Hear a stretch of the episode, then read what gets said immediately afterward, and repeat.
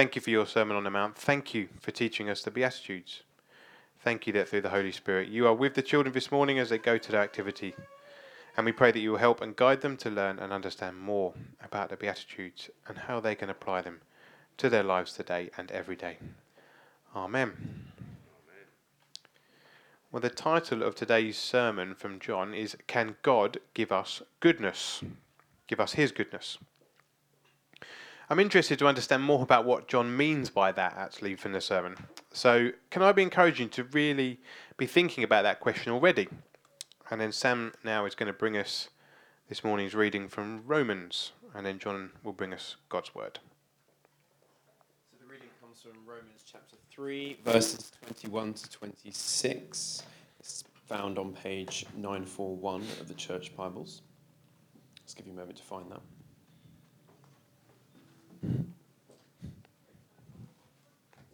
So, verses 21 to 26. But now the righteousness of God has been manifested apart from the law, although the law and the prophets bear witness to it, the righteousness of God through faith in Jesus Christ for all who believe. For there is no distinction, for all have sinned and fall short of the glory of God, and are justified by his grace as a gift, through the redemption that is in Christ Jesus, whom God put forward as a propitiation by his blood, to be received by faith. This was to show God's righteousness, because in his divine forbearance he had passed over former sins. It was to show his righteousness at the present time, so that he might be just and the justifier of the one who has faith in Jesus. This is a word of the Lord. Thanks be to God.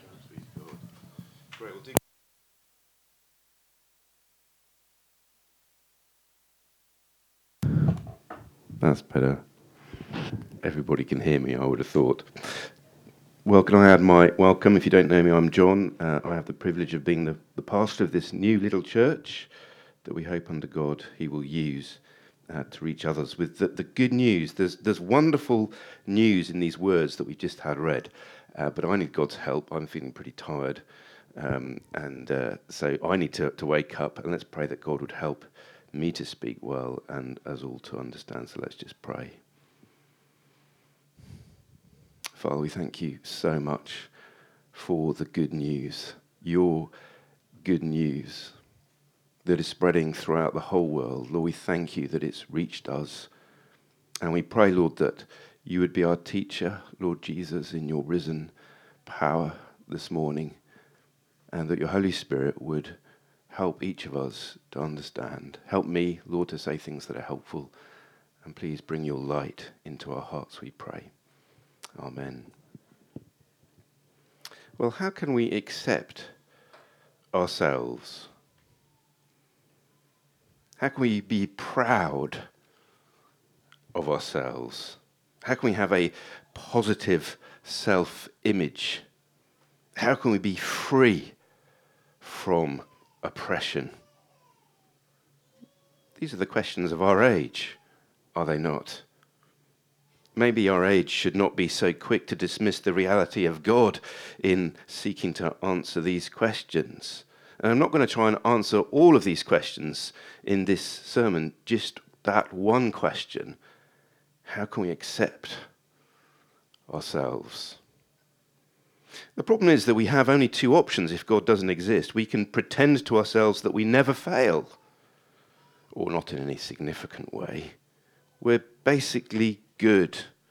Surely we might fail a little bit, but not catastrophically. We need to preserve our self esteem at all costs, even maybe at the cost of a long, hard look at ourselves. The other is that if we do fail significantly, we're cast into despair because our failure challenges our self acceptance. So, how can we accept ourselves. But what if God,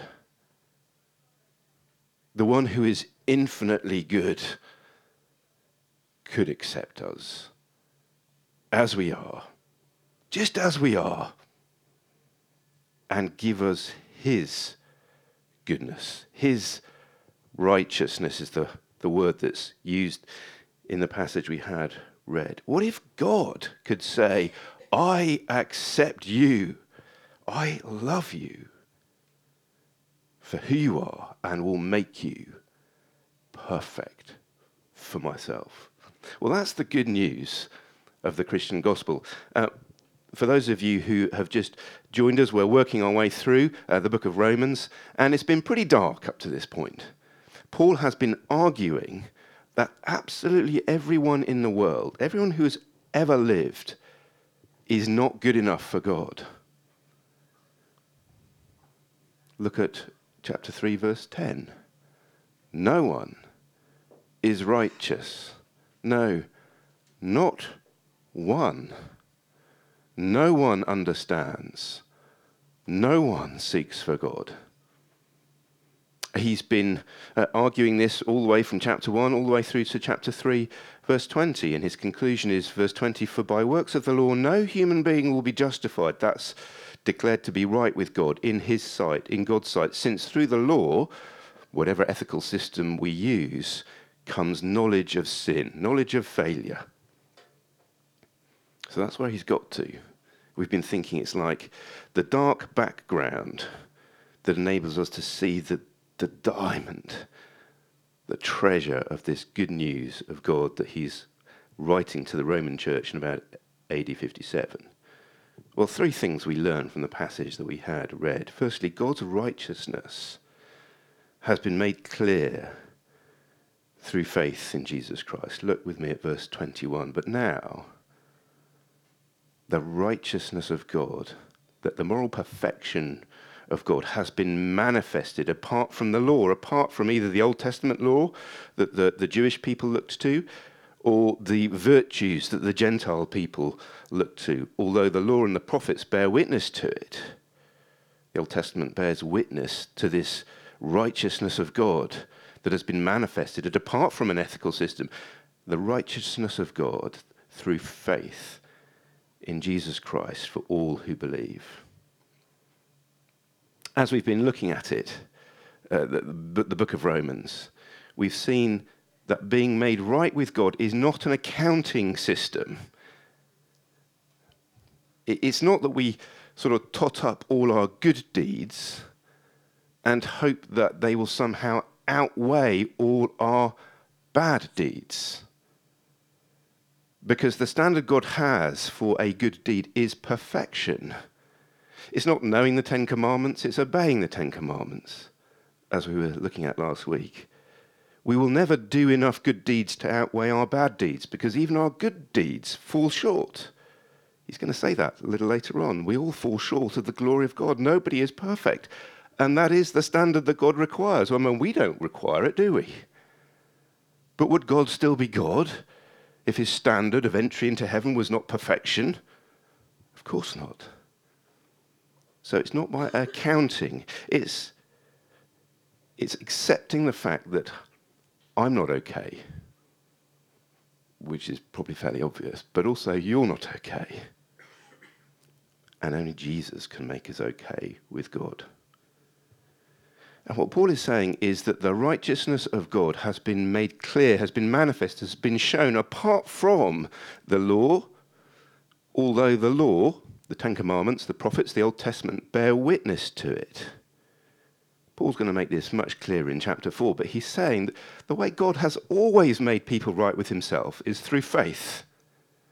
Abraham, King David, Moses, all the prophets, they were all right with God, not because they were better people than others, but because they trusted in what God said the righteousness of God through faith, through trust in Jesus Christ for all who believe. Doesn't matter who we are here this morning. God can give us his perfect righteousness simply by us trusting in Jesus Christ. God can see us as perfect and relate to us as perfect, clothed with the goodness of Jesus Christ, the only human being ever to have been perfect. It's not accounting. It's not we tot up our good deeds and uh, uh, hope that they uh, balance out or overcome our bad deeds. Paul has argued that that is wrong. It's not accounting, it's just asking God to give us his goodness. Uh, Fida Hussein, I don't know if you saw this story in the in the media over the last week or so. Um, I mean, he looked really ripped. I'm, I'm, told that's the right way of describing a guy who looks, you know, like the, the, they work out and there's muscles everywhere and a six pack. I can only hope for that kind of thing. But no, he, he was really, really looked invincible. But maybe foolishly, foolishly, he headed up Mont Blanc in a tracksuit and trainers and thought he was going to make it to the top. You know, strong guy, up he goes. But he fell down a crevasse, 20 meters down, trapped. And he expected to die. Thankfully, he had his mobile phone with him. He called mountain rescue. And with his body temperature down to, uh, there's some medics here, I think this sounds pretty bad. His body temperature was down to 25 degrees centigrade. He was minutes away from death. They found him, took him to hospital. If that illustration helps, we cannot scale the mountain of doing good. It's impossible. We're fools if we think we can get to the top of the mountain by our own good works, get to, to be with God. No, we've got to cry for help. We need a rescuer. Just like Fida Hussein needed rescue, we need rescue. And that's how we are made right with God. Not by trying to save ourselves, but by crying out to God to be given God's righteousness. You see, everyone who believes in Jesus Christ, who calls on him, is made righteous in God's sight with God's righteousness. So, just a question for us Have we called on the name of Jesus and trusted in Jesus to make us right with God? As we were thinking about a couple of weeks ago, we need to turn away of the good things we do uh, as a basis for our acceptance with God because they need to be perfect to be acceptable to God. See, judgment is always based on works either the works of Jesus or ours. And if we have called on the name of Jesus, if we've trusted in him and what he's done, God's righteousness has been given to us.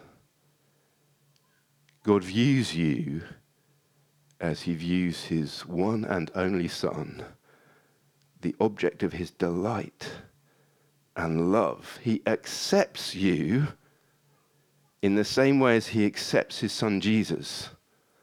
Isn't that a wonderful privilege? Isn't that astounding? That God would relate to sinful people like you and me as if we are perfect. But that leads to the objection, doesn't it? But surely it just doesn't actually deal with my sin, does it? I mean, if I do wrong things, uh, if I'm given God's righteousness, how, how does that just not just cover it up? Well, there's a lot in the Old Testament about that being a very good thing. All the sacrifices in the Old Testament were to cover sin. But Paul goes on to explain how it is that God deals with our sin. This is our second point. God's righteousness is given through faith in his propitiation by Jesus Christ. God's righteousness is given through faith, trust in His, that's God's propitiation by Jesus Christ. So, what does that mean? Now, what we believe here at, at Cornerstone is that each and every word of the Bible is inspired by God. So, whether it's Paul or the Gospel writers, under the influence of the Holy Spirit, they have used particular words. Yes, they were sinful human beings, but God has so enabled them to write that each and every word is exactly what God wanted to be written. It's called verbal inspiration or plenary inspiration of the Bible. What does it mean? It means that this word propitiation is no accident. Look with me at verse 22, the second half. For there is no distinction. For all have sinned and fall short of the glory of God. That's just recapping what he's argued in the first three chapters that no one's going to make it to the top by trying hard. All have sinned and fall short of the glory of God and are justified by his grace as a gift through the redemption that is in Christ Jesus, whom God put forward as a propitiation by his blood to be received by faith. There's lots of words here that we need to get our heads around. Justification, what does that mean? It means to make righteous, to make as morally perfect as God. It's the verbal form of righteous. We don't have a word that says, I righteous somebody. But That's what it is in the original. To be made righteous, to be declared righteous, to be declared innocent in God's sight. So we are justified, we are made righteous. He's writing to Christians by his grace, that's the undeserved favour of God, we heard earlier on, God's riches at Christ's expense, as a gift. Being made right with God is a free gift. It's that good. I guess we're starting to think about Christmas, aren't we? Planning the expenditure, thinking, well, there's lots of expenditure coming up, better tighten the belt now. We, we value gifts that we are given on the basis of what they do or what they cost. If someone here was given a car, oh, that would be valuable. Oh, freedom. Um, if I gave my wife some very cheap perfume, it may not go, go down that well, whatever the thought behind it. And the gift that God gives to those who trust in Jesus is simply amazing. It's such good news. It's by His grace, it's a free gift, it's by His generosity, the generosity of God. God can be infinitely generous. What does he give people who trust in his Son Jesus Christ through the redemption that is in Christ Jesus? Redemption. It's the word of the Old Testament, the redemption of the slaves in Israel out into the freedom of the promised land. It's the, the, the word of the slave market, being set free from oppression, being set free from slavery. Jesus Christ claimed to come to set people free, people like you and me, free another way of thinking of it is it is in accounting terms if we've got ourselves into millions and millions of pounds worth of debt it's very very good news for somebody to come and say look i'll just i'll cancel that. I'll cover it all. I'll set you free. And jesus takes the debt on himself of our moral failing to set us free from it to set us free from its penalty from its power.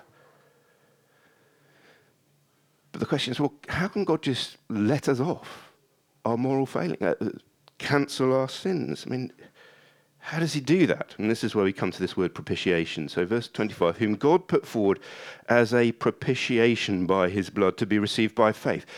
So, what is it about this propitiation that means that we can receive by faith? Well, propitiation is a word that is not so common in our culture now, but it was in the ancient world. Propitiation is the idea that God is rightly angry and furious at sin and evil and wickedness, and he will judge. But he can be propitiated by a sacrifice.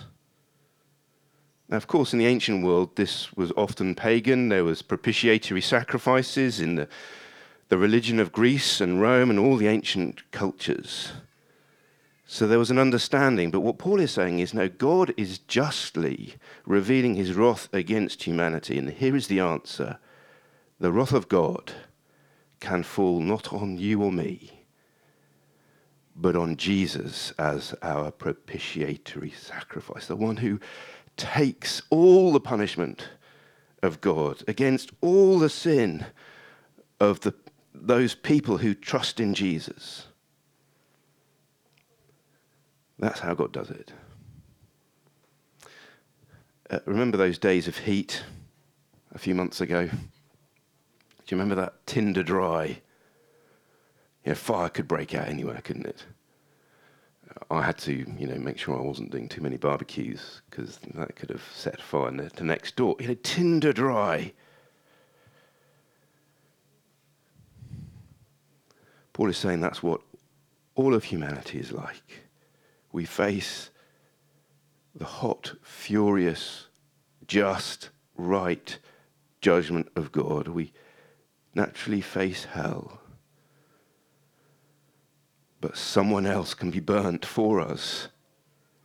It's the way that you deal with fire, apparently.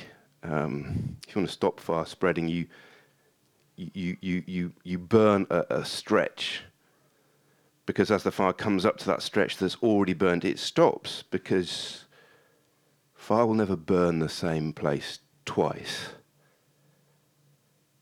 And it's like that with Jesus. If Jesus has taken the furious, hot anger of God in our place, God will never punish us who are in Jesus. There will be no judgment, no fury, no hell for those who trust in Jesus because God's judgment never burns the same place twice. And if we are in Christ, we are safe. So if we really want to be right with God, then we need to trust in the one who has taken the punishment of God in our place, because then we are free from the penalty of sin. And if we've trusted in what Jesus has done, we will never be judged we can look forward with certainty to heaven, not because we're good people, we know that, but because the good man, the one righteous man, has been judged in our place. Our hearts should be full of thankfulness to Jesus, should they not? That when he went to the cross and he cried out, My God, my God, why have you forsaken me? I am your son. I'm righteous. Why would you forsake me? He did that for all who trust in him, for you and for me, for people like us. And we think, well, isn't this unfair? Well, yes, in one sense. It's unfair that someone who has murdered, like the Apostle Paul, and then trusts in Jesus is forgiven. That somebody who has murdered, like Moses, or committed adultery, like David, and trusts in what God provides is forgiven.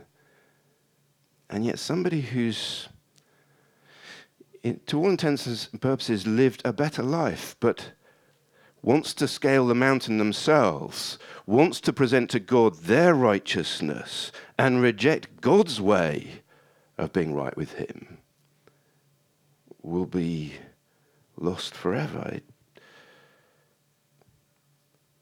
But it is fair according to God's justice, and this is our final point. God's righteousness is just and justifies those with faith in Jesus Christ. Now, I know there's lots of language here that we, we may need to get our heads around, but hopefully, as we, and do ask questions afterwards, things that I haven't made clear,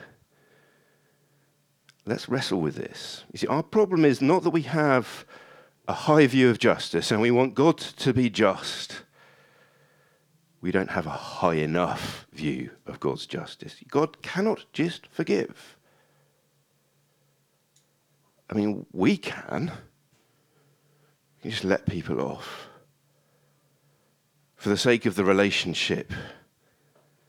God cannot. Why? Well, look with me at the second half of verse 25. This, so the propitiation by Jesus' blood to be received by faith, this was to show God's righteousness. Because in his divine forbearance he had passed over former sins, it was to show his righteousness at the present time so that he might be just and the justifier of the one who has faith in Jesus. See, God had, it seemed, let people off under the Old Testament. He had passed over former sins the sins of his people Israel, the sins of Abraham and Isaac and Jacob, and they were pretty nasty pieces of work if you read the Bible. Or, or David, he'd passed over all those former sins. What was that? Because he could just sort of let people off? No. He knew that a day was coming when his son, the Lord Jesus, would hang on a cross, enduring the punishment, the just wrath of God on him to show his justice his righteousness at the present time, that he might be just and the justifier of the one who has faith in Jesus. Can God just forgive people? No, he can't. Even the smallest atom of moral evil in our lives, God cannot let off. Justice must be done. Heaven must be a perfect place that only has perfect people coming into it. But he has made a way.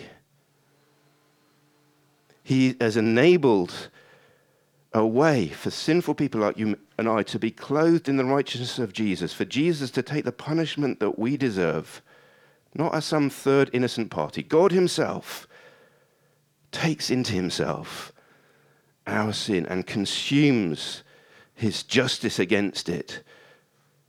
Justice must be done for people to be forgiven, for people like you and I to be forgiven, and justice was done when Jesus died on the cross. John Piper puts it this way as I start to uh, draw things to a close The wisdom of God has ordained a way for the love of God to deliver us from the wrath of God without compromising the justice of God.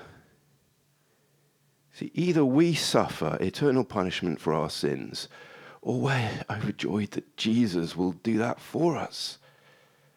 Either we will try and stand before God on Judgment Day with our good deeds that the Bible says are like filthy rags, or we're delighted to say, Jesus, please, would you give me your righteousness, the righteousness of God, so that I'm clothed not in my filthy rags, but in your perfect, blazing light. Please give that to me, Lord Jesus as a free gift. There's no other way. I just need to cry out for rescue, for redemption. And so, Paul says, verse 27, that what, what becomes of our boasting? It is excluded. You know, nobody can boast about being a Christian because it's a free gift. Now, how does this help us with that question at the beginning? How do we accept ourselves? Well, if God accepts us, if God has dealt with all our wickedness, if God, because we've trusted in Jesus, has given us his righteousness, if he has set us free from the power and penalty of sin and promised that we will shine like the sun, you know, you know who shines like the sun in the new world? Jesus. And we will shine like him in his righteousness in that new creation. See, freedom is being accepted and loved by God. Self acceptance is about being accepted by God. So it doesn't matter who rejects us, it doesn't matter even if we reject ourselves. If God accepts us, who are we to disagree? But that means a proud Christian is a contradiction in terms because we're Christians by a gift, aren't we? A grumbling Christian is a contradiction in terms because we're of all the people in the world, those who've been given the greatest possible gift. A, a guilt ridden Christian is a contradiction in terms because we don't justify ourselves, God does.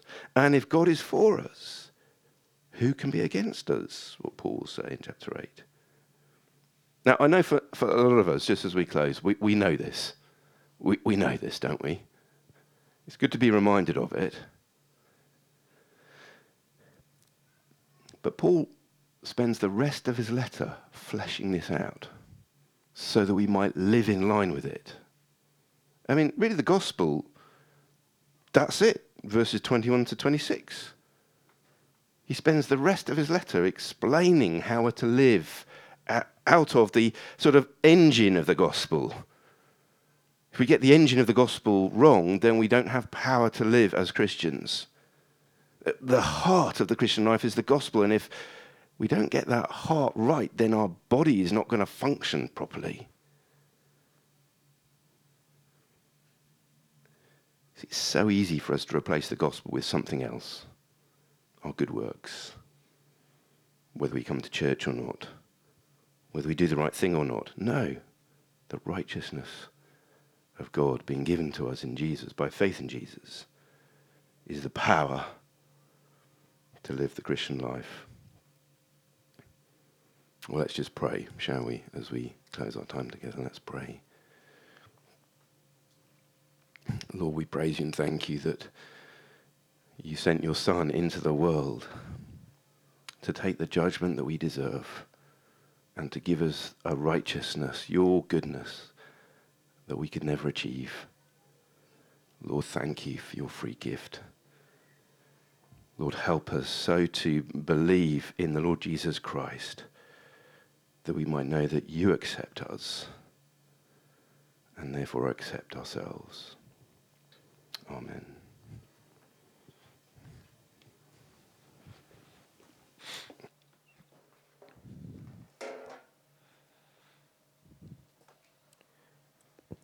in just a moment, we're going to sing and then say the confession together. But first, I think just have a moment of silence, maybe to consider and reflect on just what we've heard this morning.